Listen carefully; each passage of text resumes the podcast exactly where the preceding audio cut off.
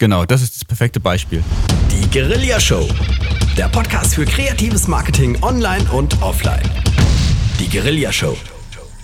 Hallo und herzlich willkommen zur Guerilla Show, der Podcast für kreatives Marketing online und offline. Mein Name ist Carlos Ansegundo und bei mir sitzt natürlich Thomas von Stetten. Servus und hallo Thomas. Wo findet man uns gleich nochmal? Auf der guerillashow.de. Genau, einfach in den Browser eingeben, guerillashow.de und dann landet ihr auf der Webseite dieses Podcasts. Und nicht nur dieser Podcast, auch viele andere warten auf euch schon dort und wer noch nicht uns da gehört Andere hat. Folgen, aber immer noch dieser Podcast, diese Sendung, diese zwei Moderatoren. Wow, Carlos ist heute ganz genau. Und naja, ich, nicht, dass die Leute dann irgendwie erwarten, da Thomas Gottschalk oder Frank Elsner zu hören. machen die auch Podcast? Das weiß ich nicht. Carlos, wir werden ganz genau in unser Thema jetzt reinhüpfen, bevor wir uns total verkrabbeln irgendwie in diesem Podcast. Absolut. Unser Thema ist Videomarketing. Heute Teil 2. Wir reden ein bisschen darüber, was man mit Video machen kann. Und ähm, heute soll es in was genau gehen? Heute soll es erstmal darum gehen, von ganz Anfang. Was stand am ersten Stelle, wenn du ein Video machen willst? Also, an was musst du denken? Was für, Also beim selber machen, ne? Nicht, nicht außer Haus geben oder, oder doch außer Haus geben? ja, sowohl als auch, auch. Fangen wir mal ganz von vorne an. Am Anfang ist erstmal die Entscheidung, ich möchte ein Video drehen. Das ist egal, wo du und wer und wie es macht, sondern erstmal, ich möchte das haben. Dann überlege ich mir erstmal, was möchte ich damit überhaupt erreichen? Und die Frage ist auch, was für eine Message möchte ich rüberbringen? Also, was möchte ich kommunizieren? Ist es jetzt unser Unternehmen, das wir präsentieren möchten, allgemein gesehen? Ein Produkt? Ein spezielles Produkt, das wir jetzt einfach pushen möchten? Oder ist es die Dienstleistung, die wir anbieten und stellen sie mal vor, bis ins Detail? Oder haben wir eine ganz andere Strategie? Es gibt ja noch ganz andere Strategien mit Videos, Aufmerksamkeit zu erzeugen. Weil manche Leute verkaufen ja ein Produkt, aber produzieren Videos, wie das Produkt anzuwenden ist oder was man mit dem Produkt machen kann. Also eher ein Video, um etwas zu erklären und nicht um direkt das Produkt vorzustellen und abzuverkaufen. Also es gibt ganz verschiedene Strategien, wie man Videos einsetzen kann, um am Ende doch eine Aufmerksamkeit auf sich zu ziehen. Okay, also beginnen wir vorne. Es beginnt alles mit der Planung. Man muss sich überlegen, wo man überhaupt hin möchte mit diesen ganzen Videogeschichten. Und da gibt es verschiedene Ausgangssituationen, ähm, die wir, also wie du es eben schon angerissen hast, dass, dass du eben einfach sagen kannst, es, je nachdem, was du überhaupt möchtest mit deinem Video. Du kannst beispielsweise deinen Online-Shop füllen mit Videos, in denen du die Produkte einfach nur zeigst von allen Seiten. Du könntest dein Video, deine Videoproduktion machen, um deine ähm, um die Funktionsweise deiner Produkte zu erklären. Du kannst einfach versuchen, Aufmerksamkeit, wie du es schon sagtest, zu erhalten mit deinen Videos. Also versuchen, im Prinzip Werbung für dich und deinen Online-Shop damit zu machen und noch zig andere äh, Varianten. Also das sollte am Anfang ganz klar definiert sein. Genau. Und möglichst diese klare Linie auch eine gewisse Zeit durchdenken. Also, dass man sagt, wir wollen jetzt mehrere Videos drehen und gehen erstmal diesen roten Faden entlang. So wie Carlos bei dem letzten Podcast gesagt hat, einen roten Faden irgendwie planen. Weil, gehen wir jetzt mal auf einen Schritt zurück. Du hast gesagt, das erste und das einfachste, was man machen kann, ist, wenn man einen Online-Shop hat oder man hat im Internet ein großes Portal und möchte nicht nur Bilder darstellen, sondern man möchte auch die Produkte aufnehmen und zum Beispiel auf einem drehenden Teller auf einer Scheibe von allen Seiten zeigen. Da vielleicht noch leichte Musik hinterlegen, das ist alles. Aber dass man das Produkt von allen Seiten mal sehen kann. Dann produziere ich nicht nur ein Video, sondern ich produziere, produziere 10, 20, vielleicht sogar 50 Videos, weil ich verschiedene Produkte auf diese Art darstellen möchte. Also muss ich erstmal planen, welche Produkte sind das, wie groß sind die und was für eine Location, was für einen Raum oder was für eine Räumlichkeit brauche ich dazu, damit ich das wirklich sehr schön aufbauen kann. Dann fangt schon die nächsten Sachen an von der Planung. Nicht nur, was möchte ich kommunizieren, was möchte ich darstellen, sondern wo. Weil da gibt es ganz viele Spielwiesen oder viele Ideen, was man machen kann. Ich denke, vor allen Dingen ist auch interessant, wenn ich weiß, ich möchte äh, nur so zwei, drei Videos oder zehn Videos produzieren oder ich möchte 100 Videos produzieren. Das macht einen richtigen Unterschied in der Planung schon in, in dessen, äh, was ich an Investitionen in die Hand nehmen möchte und kann. Wenn ich nur fünf Videos produziere, rentiert es sich vielleicht nicht, äh, den Raum neu streichen zu lassen mit einer entsprechenden Hintergrundfarbe oder sich eine großartige Kamera zu kaufen. Ähm, wenn ich aber 100 Videos produziere, da empfiehlt es sich schon, das alles so zu gestalten, dass dann der Zeitfaktor ähm, also bleiben wir bei diesem, ich stelle mein Produkt von allen Seiten dar auf einem Drehteller. Ähm, in dem Fall würde ich da in so einen Drehteller investieren. Wenn ich aber nur zwei Produkte habe, würde ich mir vielleicht eine andere Lösung einfallen lassen. Ja, und da bist du ja schon wieder bei der Antwort von der Frage, die du ganz am Anfang gestellt hast. Selber machen oder rausgeben. Produziere ich nur zwei, drei Videos, ist die Option sehr naheliegend, dass man sagt, ich lasse einen Profi dran. Ich will mich damit gar nicht beschäftigen, ich muss so viele Sachen denken, so viele Details, die ich gar nicht sehe als Laie. Ich gebe das meiner Agentur oder einer kleinen Firma, die hat schon einige Erfahrungen damit gesammelt und wir haben trotzdem drei, vier sehr gute Videos.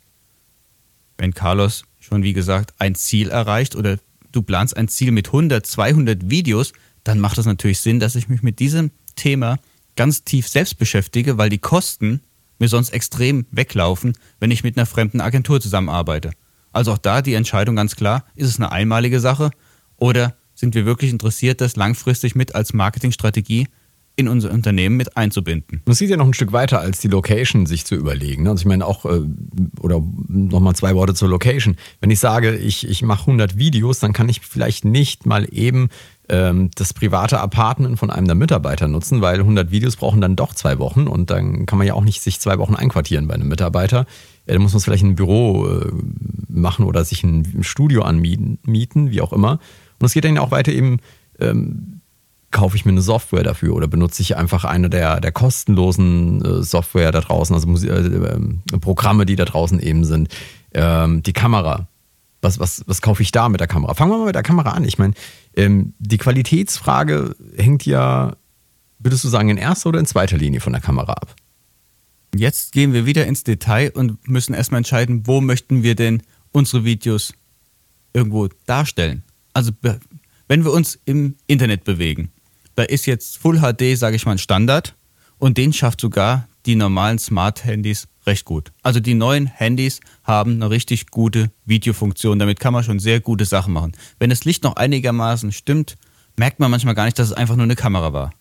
Wenn ich irgendwann sage, hey, mit diesem Material möchte ich mal ins Kino gehen, wenn es nur das Regionalkino um die Ecke ist, weil man an der Stelle noch günstig irgendwo etwas an Werbefläche einkaufen kann, dann wird es mit dem Handy schon ein bisschen eng. Wenn man nicht genau weiß, wo man landet, dann würde ich sagen, immer etwas größer denken, weil hat noch mehr Möglichkeiten. Natürlich ist eine Kamera auch nicht ganz günstig im professionellen Bereich, aber ich sag mal so, wir haben jetzt so drei Stufen, die wir irgendwo jetzt mal als Raster setzen. Das erste ist die Handykamera, wie ich schon gesagt habe. Die hat jeder oder irgendjemand kennt einer, der hat ein Smartphone. Damit kann man schon mal die ersten Experimente machen. Das nächste ist diese etwas professionelle Version. Das sind diese Handkameras, die ihr in der Hand haltet. Die fangen so bei 200 Euro an und gehen so bis zu 1000, 1500. Also alles, was so über 1000 ist, habt ihr schon eine sehr gute Qualität. Und dann gibt es natürlich noch die Profi-Version. Das geht so ab 2000 los, Carlos. Und wo hört es auf? Bei 4.000, 5.000 etwa? Nein, nein. Also äh, Profikameras kannst du bis zu einer Million oder mehr kaufen. Ja, komm mal wieder aber, runter. Wir sind jetzt, bei einem Podcast. Genau, ne, ich, ich, sag nur, äh, diese Kinokameras, die tatsächlich fürs Kino verwendet werden, die kosten also siebenstellig. Nein, also du kannst ähm, prof professionelle Kameras, denke ich mal, die wirklich auf einem, auf einem Niveau produzieren, wie sie beim Fernsehen und beim Film teilweise eingesetzt werden, ähm, sagen wir mal 3000 Euro, 4000 Euro. Da gibt es natürlich dann wieder die Videokameras. Da, da bist du meistens bei ein bisschen teurer, 5.000, 6.000 Euro. Äh, es gibt diese Canon DSLR, die eigentlich Fotoapparate sind, die eben Video drehen können, mit denen man diesen Kino-Look hinbekommt. Dafür ein paar andere Schwachstellen haben so eine Canon 5D Mark III, ich denke mal auch so der Body um, um die anderthalbtausend und dann kommt es darauf an, was für ein Objektiv du draufschraubst. Ja, und noch eine kleine Zusatzmodule, die du kaufen musst, wie zum Beispiel ein Mikrofon oder sowas, was ja speziell noch vielleicht eingesetzt wird oder ein Windschutz obendrauf. Also es ist schon so, dass wir wieder bei den 5000 landen. Aber ich habe vor kurzem gelesen, dass jemand einen Kinospot gedreht hat mit diesem Go Hero oder weißt du, diese kleine Die Kam GoPros, ja. Ja, genau. Die, die neueste Version, die scheint ja auch wirklich ein Knaller zu sein, was in Qualitäts Faktor irgendwo mit einfließen kann. Also diese GoPros, das sind diese kleinen mobilen Kameras, die man sich zum Beispiel an einen Helm schrauben kann oder die kann man äh, an, an, eine Gitarre klemmen. Die sind wirklich sehr klein. Nehmen, ähm, also wir haben jetzt hier eine, eine GoPro Hero 3, da mit der wir auch schon ein bisschen gedreht haben. Ähm, die haben halt einen Weitwinkel, so ein Fischauge da drin und ähm, das muss man halt wissen. Die aktuellste Version ist die Vierer, die ist jetzt aber erst vor ein, zwei Wochen rausgekommen. Mit der habe ich noch nicht gearbeitet, kann ich nicht so sagen. Aber ich würde mal sagen, die Dreier-Variante, das wäre nichts, womit ich so ein Video wie, wie, das, was wir hier besprechen, drehen würde. Die machen gute Bilder, wenn es gut ausgeleuchtet ist, aber da sind wir wieder bei den ähm, Kameras, die auch im Smartphone drin sind. Okay, also halten wir fest, wenn es nicht die höchste Stufe sein muss, dann ist lange eine Investition zwischen 200 und 600 Euro für die Technik, um dann ein sauberes Produkt abliefern zu können. Wobei ich jetzt an der Stelle einhaken möchte, weil ganz richtig ist das nämlich nicht, weil all diese Kameras, selbst die Profi-Kameras, hängen ähm, ganz stark von der Beleuchtung ab. Und das ist, ähm, wie wir irgendwann festgestellt haben, das A und O eines professionellen Films. Na, dann kommen wir zur nächsten Investition. Das Licht. Jetzt muss man gucken, ist man in Innenräumen oder ist man draußen in der Natur? Weil wenn man draußen in der Natur ist und macht dort Außenaufnahmen, weil das etwas Lustiges ist oder weil es einfach sich für das Produkt äh, irgendwie, ja, Sinn macht oder weil es da einfach naheliegend ist, dann hat man draußen natürlich gutes Licht. Wenn die Sonne scheint und man hat das Licht sauber irgendwo positioniert, hat vielleicht noch, als kleiner Tipp von mir, so große weiße Styroporwände dabei, wo man noch ein bisschen das Licht steuern kann, dann ist das bestimmt eine saubere Sache. Geht man in die Räume rein, dann wird es schon ein bisschen kniffliger, weil in den Räumen musst du ja Kunstlicht haben, du brauchst Scheinwerfer. Und wer sich ein bisschen mit Licht schon mal auseinandergesetzt hat, der hat zumindest schon mal gemerkt, dass es weiches Licht gibt, das so ein bisschen gelblich wirkt. Und es gibt das ganz harte, blaue, helle Licht. Das so ja, medizinisch schon fast geht. Und allein schon von der Farbe. So Neonröhre gegen Glühbirne. Genau, das ist das perfekte Beispiel. Das wird in Kelvin-Zahlen gemessen und da gibt es bestimmte Werte, 4000 bis 7000 und drunter und drüber noch so dazwischen. Und das sagt halt aus, ob es mehr so einen Gelbstich hat oder mehr so einen weiß-blauen Stich. So, dann natürlich wird natürlich auch die Atmosphäre entsprechend beeinflusst. Bin ich eher so der Stratege, der jetzt einen romantischen Film drehen möchte, dann würde ich nicht die Neonröhren überall knallhart einschalten, dass der Raumbereich total ausgeleuchtet ist. Der hat zwar ganz viel Licht, aber die Atmosphäre ist sofort kaputt. Sage ich aber, ich brauche eher Kerzenlicht, wird eine Kerze nicht ausreichen. Und da muss ich mir Gedanken machen, wo kann ich weiches Licht natürlich wirken lassen, aber es muss nachbeleuchtet werden. Weil sonst hat man einen ganz starken Pol von einem Kerzenschein, aber derjenige, der dahinter oder davor steht, ist fast dunkel und dann kommt es nicht rüber. Also Licht ist etwas, was ja am Anfang vielleicht sogar ein bisschen schwierig ist zu verstehen. Hat man es aber erstmal so verstanden, ist es eigentlich eine ziemlich logische Sache.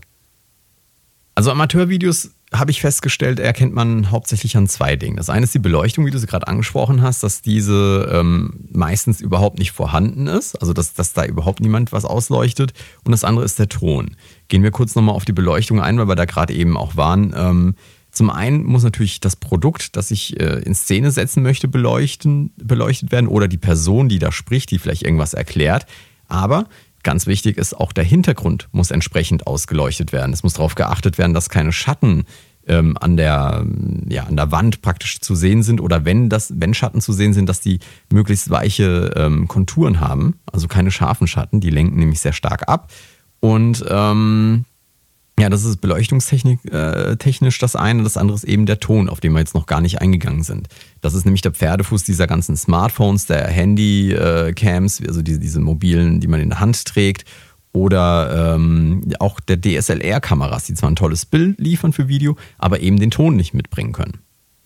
Okay, was haben wir denn da für Lösungen anzubieten, Carlos, wenn wir da eine Schwachstelle haben? Naja, also man kann natürlich jetzt halt hergehen und äh, externe Mikrofone sich einkaufen oder solche sogenannte MP3-Recorder. Das sind ähm, Gerätschaften, die eben Ton aufnehmen und schon integriert äh, Mikrofone haben. Äh, da kommt es natürlich darauf an, was drehe ich überhaupt für ein Video. Habe ich ein Produktvideo, in dem ich nur ein Produkt zeige und ich drehe das um 360 Grad und dann spricht jemand einfach drüber. Also der ist nicht zu sehen, während äh, diese Sprache zu sehen ist dann ähm, kann ich ganz anders arbeiten, als wenn ich beispielsweise eine Person in einem Erklärbär-Video drin sehe, die, während sie das Produkt irgendwie in die Kamera hält, erklärt, was es kann. Dann brauche ich so ein Ansteckmikrofon, ein Lavalier-Mikrofon beispielsweise, mit dem ich ähm, den Ton aufnehme. Aber wichtig ist, dass zum einen das Mikrofon eine, eine entsprechende Wertigkeit hat und zum anderen aber auch die Kamera die Möglichkeit hat, das Mikrofon zu verwenden. Muss nicht die Welt kosten. Ab 50 Euro gibt es zum Beispiel ähm, Aufsteckmikrofone fürs iPhone. Das heißt, wollte ich dich fragen, man kann diese Zusatzmikrofone dann in das Gerät mit integrieren, anschließen, da gibt es Stecker dafür und dann habe ich das eigentliche Gerät, die Kamera, aufgewertet in der Audiospur.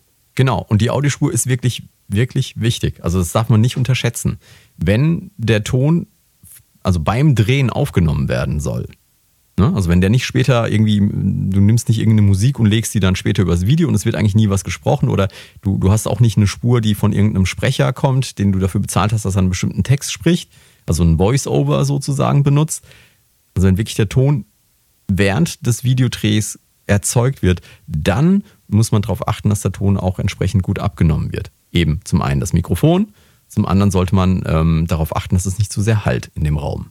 Was ist mit diesen Mikrofonen, die immer eine riesengroße Mütze drauf haben, mit so riesen Franzeln? Was brauche ich? Das oder das sehe ich immer ab und zu mal beim Wetterbericht. Da haben die ein Mikrofon, da denke ich, mein Gott, haben die den halben Schal drum gewickelt. Du meinst, du meinst einen Windjammer, so eine sogenannte Katze. Das sieht so, so ein bisschen aus wie ein Katzenfell. Ja, genau. Äh, brauche ich das auch als Laie oder für was brauche ich denn sowas? Das brauchst du, wenn du draußen drehst. Das ist zum Beispiel, wenn du äh, draußen mit einem Mikrofon bist, ähm, unterwegs und äh, der Wind geht dann gibt es die, diesen Schaumstoff, den kennst du bestimmt aus dem Fernsehen, wenn Interviews gemacht werden. Dann hat ARD jetzt irgendwie so ein blaues, äh, so einen blauen Schaumstoff, steht ARD drauf.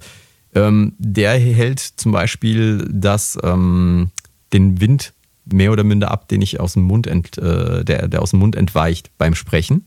Und wenn du aber draußen bist, an, an der freien Natur und dann geht ein echter Wind, dann brauchst du was Ernsthaftes und das sind eben diese, äh, ja, so diese Katze, der Windjammer. Also macht es wirklich Sinn, wenn ich Außenaufnahmen mache und will den, die Sprache direkt aufnehmen, sowas draufzusetzen? Unbedingt. Okay, und was ist jetzt in einem Raum drin mit einem Hall? Ich habe jetzt einen Raum, der ist komplett leer und jetzt halt alles. Was kann ich da machen? Am besten ganz viel Möbel reinstellen. Aber Oder nicht Pflanzen. Im, aber nicht im sichtbaren Bereich. Ja? Natürlich das heißt, nicht im Ja, das ist halt ein bisschen schwierig. Also es gibt da eben auch wieder Noppenschaum und weiß ich nicht was alles, was man machen kann. Äh, vielleicht darauf achten, dass eben der Raum nicht komplett kahl ist. Dann kann man an verschiedenen Stellen probieren, das Ganze aufzubauen. Es gibt ähm, so Schaumstoffe, die absorbierend wirken, die man zum Beispiel an die Decke machen kann. Ähm, oder, oder, es gibt ja auch diese Schallschutzdecken, die äh, Ohnwalddecken, die halten auch schon einiges ab. Ähm, also da kann man schon einiges machen. Das muss man ein bisschen ausprobieren.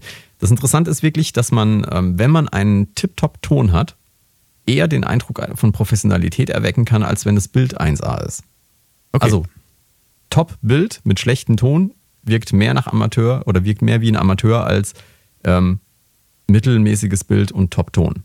Also und dann kommt wieder ein professioneller Sprecher hier mit in die ganze Produktion hinein. Wenn ich also ein Produkt habe, das ich auf einem Drehteller präsentiere, und habe mir einen kleinen Text überlegt, da macht es vielleicht sogar Sinn, dass diesen, dieser Text ein professioneller Sprecher einspricht, dass das Produkt auch wirklich sehr professionell dann am Ende rüberkommt. Genau. Das heißt, da kann ich das Budget gut investieren, dass am Ende das gesamte Paket stimmt. Und solche Sprecher sind im Übrigen, da gibt es zig Plattformen im Internet, über die man solche Sprecher buchen kann. Die kosten nicht die Welt. Da kann man mit einem Fuffi eine ganze Menge sprechen lassen. Fein. Also, wenn ihr selbst nicht gut die Stimme ja, wenn ihr euch nicht wohlfühlt, wenn ihr schon merkt, beim Ansatz von dem Video irgendwie zittert meine Stimme, einen Profi dran lassen, man merkt es auf jeden Fall. Jetzt haben wir schon ein paar Sachen, Carlos. Wir haben das Equipment, wir haben gesagt, die Technik, es geht von einfach los bis ein bisschen komplizierter. Der Ton, haben wir jetzt gelernt, ganz wichtig. Vielleicht vernachlässigt man das am Anfang.